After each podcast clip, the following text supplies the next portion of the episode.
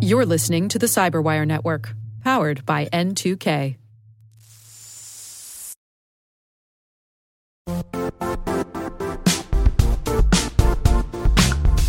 The IT world used to be simpler. You only had to secure and manage environments that you controlled. Then came new technologies and new ways to work. Now, employees, apps, and networks are everywhere. This means poor visibility, security gaps, and added risk. That's why Cloudflare created the first ever connectivity cloud. Visit cloudflare.com to protect your business everywhere you do business.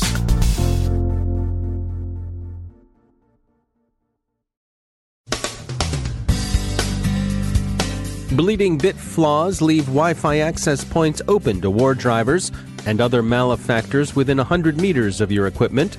U.S. Cyber Command continues its attempts to dissuade foreign influence operations against midterm elections. Social networks have difficulty identifying who's buying ads. Canada's data privacy law takes effect today. GandCrab crooks take a million dollar bath. And if you go to Soulmates in Google Play, you're looking for love in all the wrong places.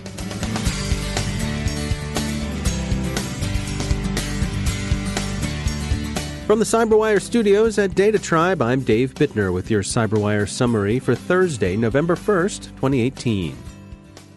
A major flaw in Wi Fi chips has been discovered.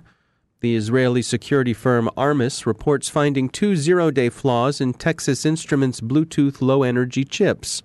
These are widely used in Wi Fi access points, including enterprise access points like those manufactured by Aruba, Cisco, and Meraki. Armis is calling the issue bleeding bit.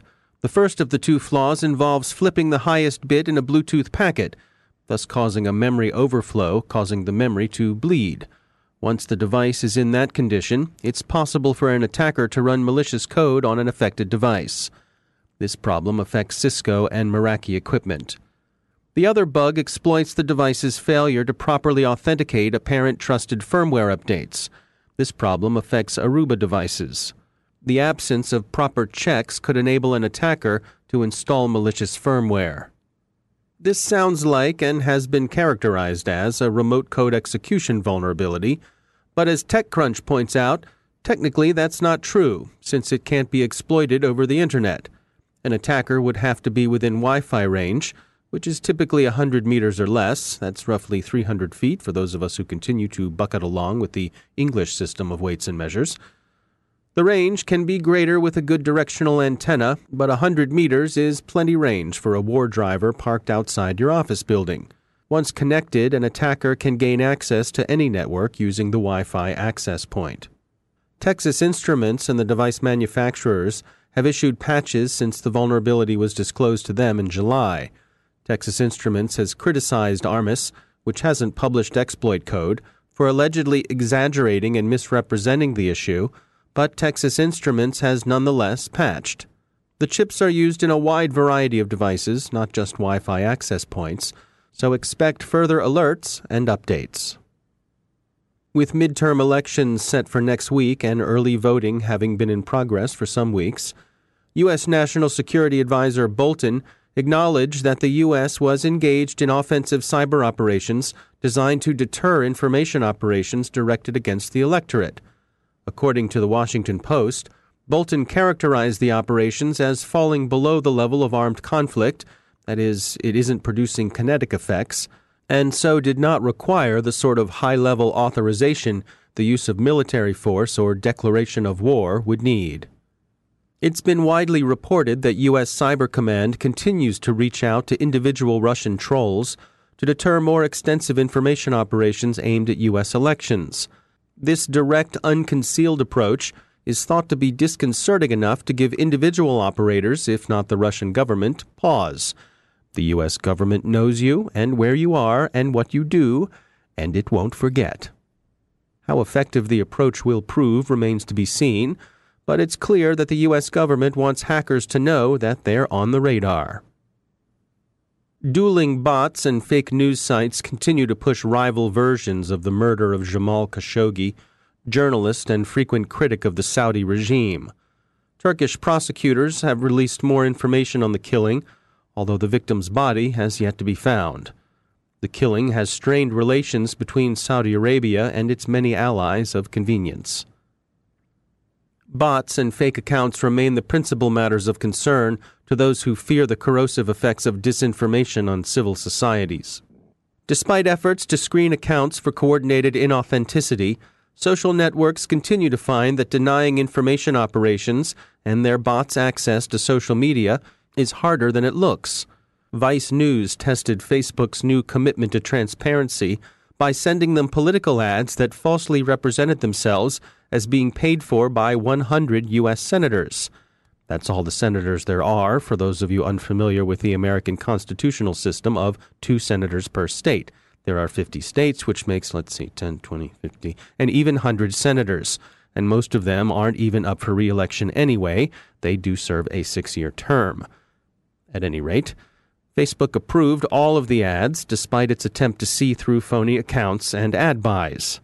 This doesn't necessarily mean that Facebook is either negligent or uncaring it does mean that this kind of screening presents an inherently hard problem. Privacy and data breach regulations are an evolving area of public policy, with the EU's GDPR having a major impact on the industry.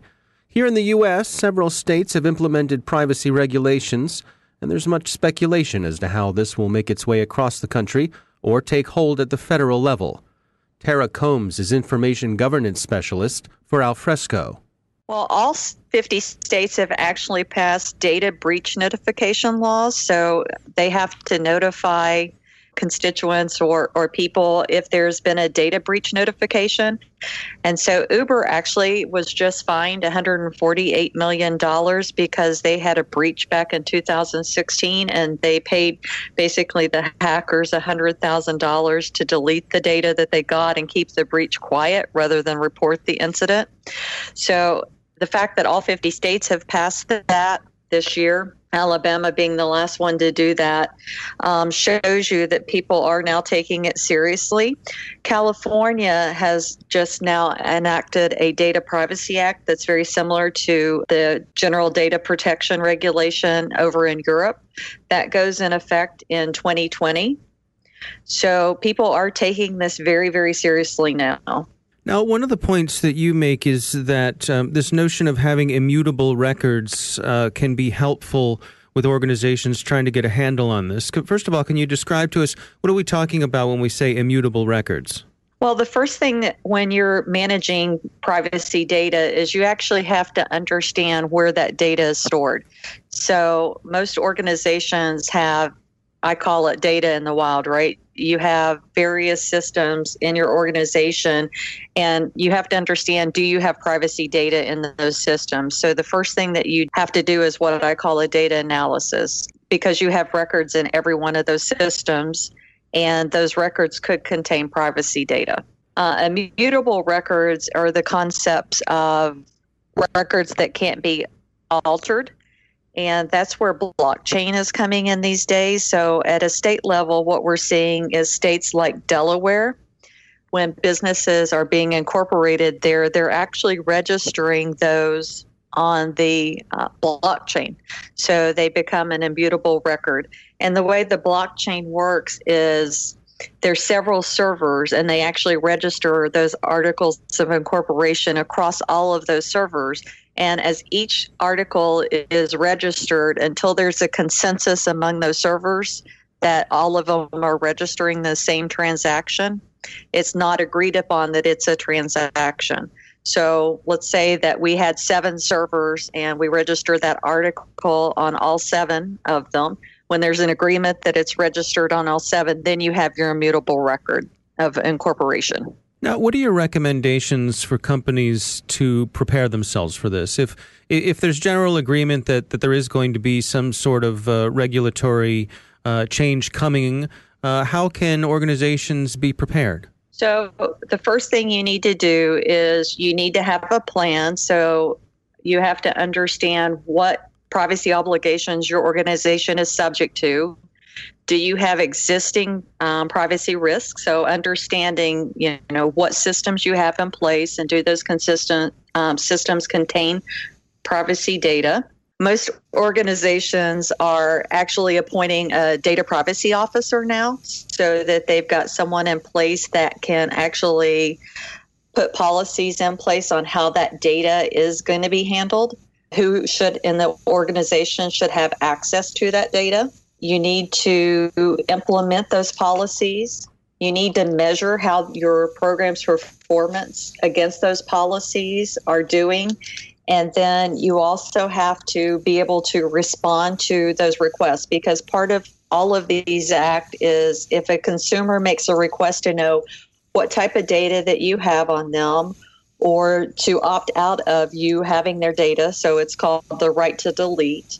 Um, you have to be able to respond to all of that and you have to be able to measure how well you're responding because typically for California it's 45 days.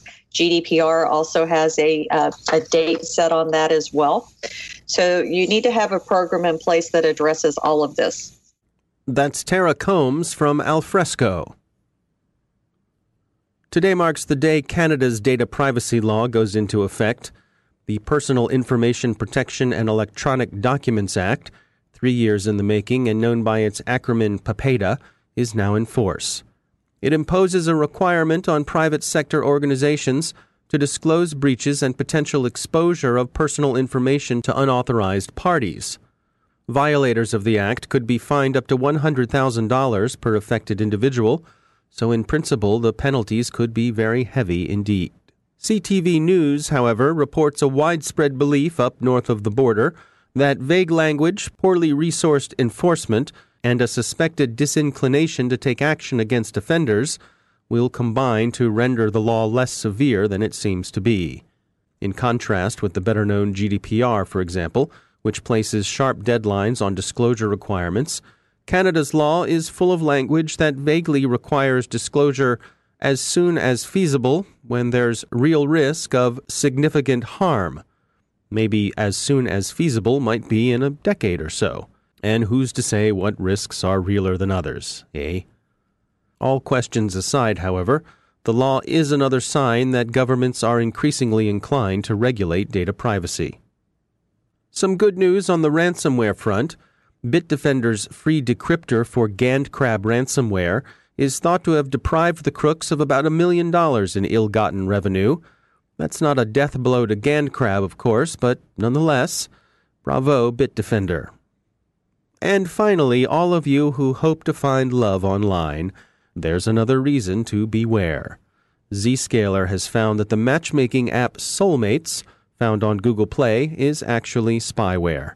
Maybe you'll meet someone nice. Maybe. But for sure, you'll be installing spyware.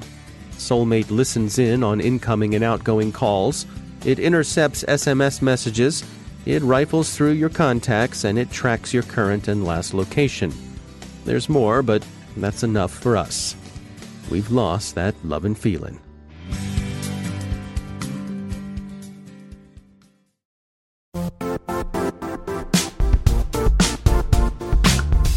And now, a word from our sponsor, Zscaler, the leader in cloud security. Cyber attackers are using AI in creative ways to compromise users and breach organizations. In a security landscape where you must fight AI with AI, the best AI protection comes from having the best data. Zscaler has extended its zero trust architecture with powerful AI engines that are trained and tuned by 500 trillion daily signals. Learn more about Zscaler Zero Trust Plus AI to prevent ransomware and AI attacks. Experience your world secured. Visit zscaler.com slash zerotrustai.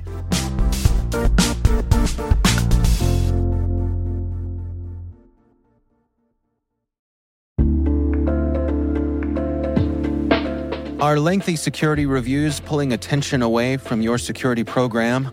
With the largest network of trust centers, Vanta can help you streamline security reviews to win customer trust, save time, and close deals fast. Proactively demonstrate security by showcasing key resources like your SOC 2 or ISO 27001 and provide real time evidence for passing controls. And when a security questionnaire is required, Vanta takes the first pass for you. Visit vanta.com/cyber to take a self-serve tour. That's vanta.com slash cyber.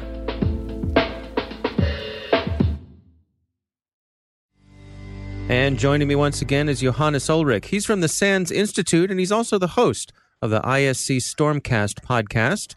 Uh, Johannes, there is something that uh, I have to admit leaves me scratching my head, and that is uh, seemingly benign files, things like image files, you know, JPEG images, things like that, and the uh, ability for folks to hide malware in those sorts of files. Can you take us through and explain what's going on here? Yeah, there are really sort of a couple of interesting parts to this, but what it comes down to is that uh, the bad guys are getting very creative in how they deliver malware to a system without necessarily delivering an executable file to you.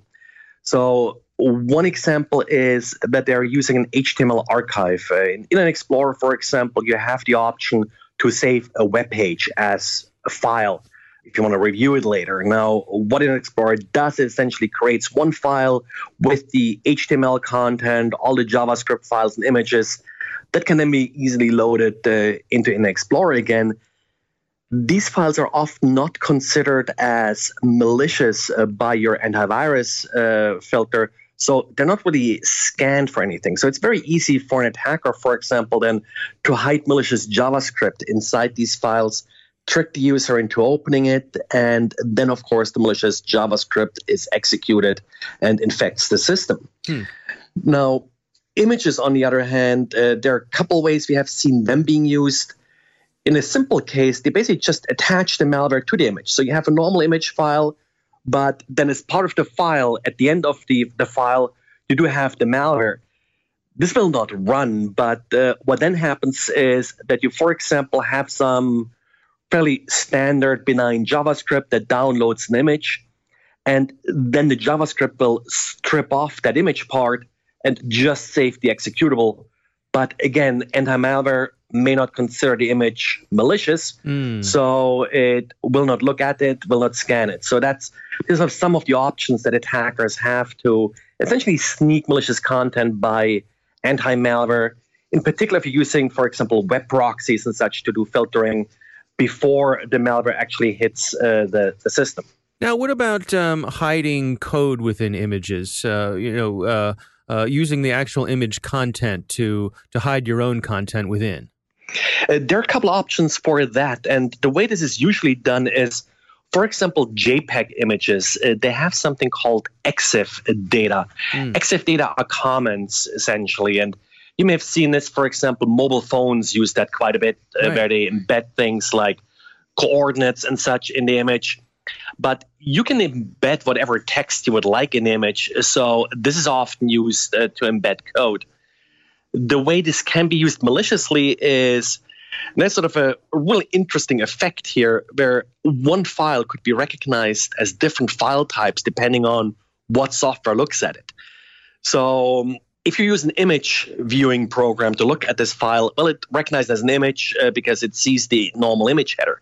But let's say you're loading this in a PDF reader. PDF's signatures don't really have to start at the beginning of the file. They can be somewhere in the middle of the file. Hmm. So inside the image, I can then embed a PDF, and that PDF may be malicious. And if you're loading this image file in a PDF reader, it pretty much ignores that is supposed to be an image. It just pulls out that PDF content and again uh, may run then malicious code. Hmm. Now, uh, are there effective ways to protect yourself against this? Well, a better scanning for uh, these artifacts, but it's really tricky uh, to protect yourself against this because, as far as the JPEG standard, for example, is concerned, these may be 100% valid images. They mm. just have happen to have an odd comment in there. Uh, there is software that can strip out all of these comments, but then again, in some cases, you may actually want need uh, these comments uh, for your image processing. Right, right. All right. Well, it's good information as always. Johannes Ullrich, thanks for joining us.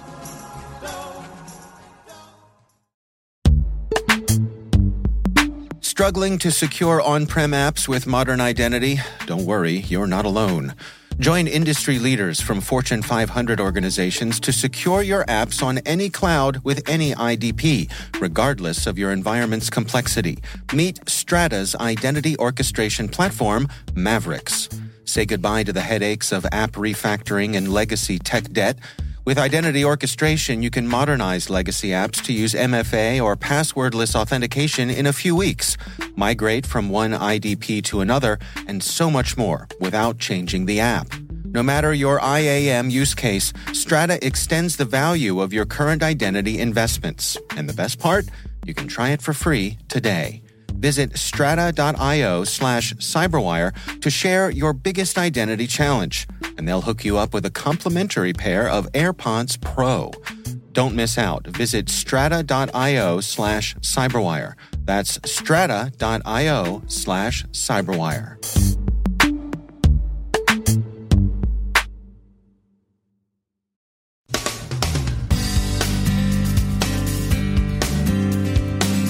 And that's the Cyberwire. For links to all of today's stories, check out our daily briefing at thecyberwire.com. And for professionals and cybersecurity leaders who want to stay abreast of this rapidly evolving field, sign up for Cyberwire Pro. It'll save you time and keep you informed. Listen for us on your Alexa smart speaker, too. The Cyberwire podcast is proudly produced in Maryland out of the startup studios of Data Tribe, where they're co building the next generation of cybersecurity teams and technologies.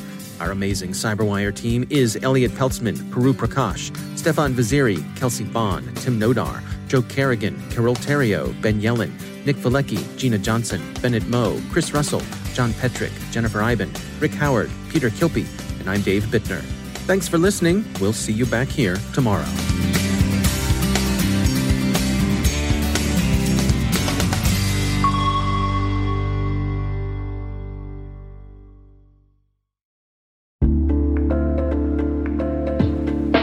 Hi, everybody. It's Maria Varmazis here, your host over at T Minus Space Daily, and sometimes a guest on Hacking Humans, too.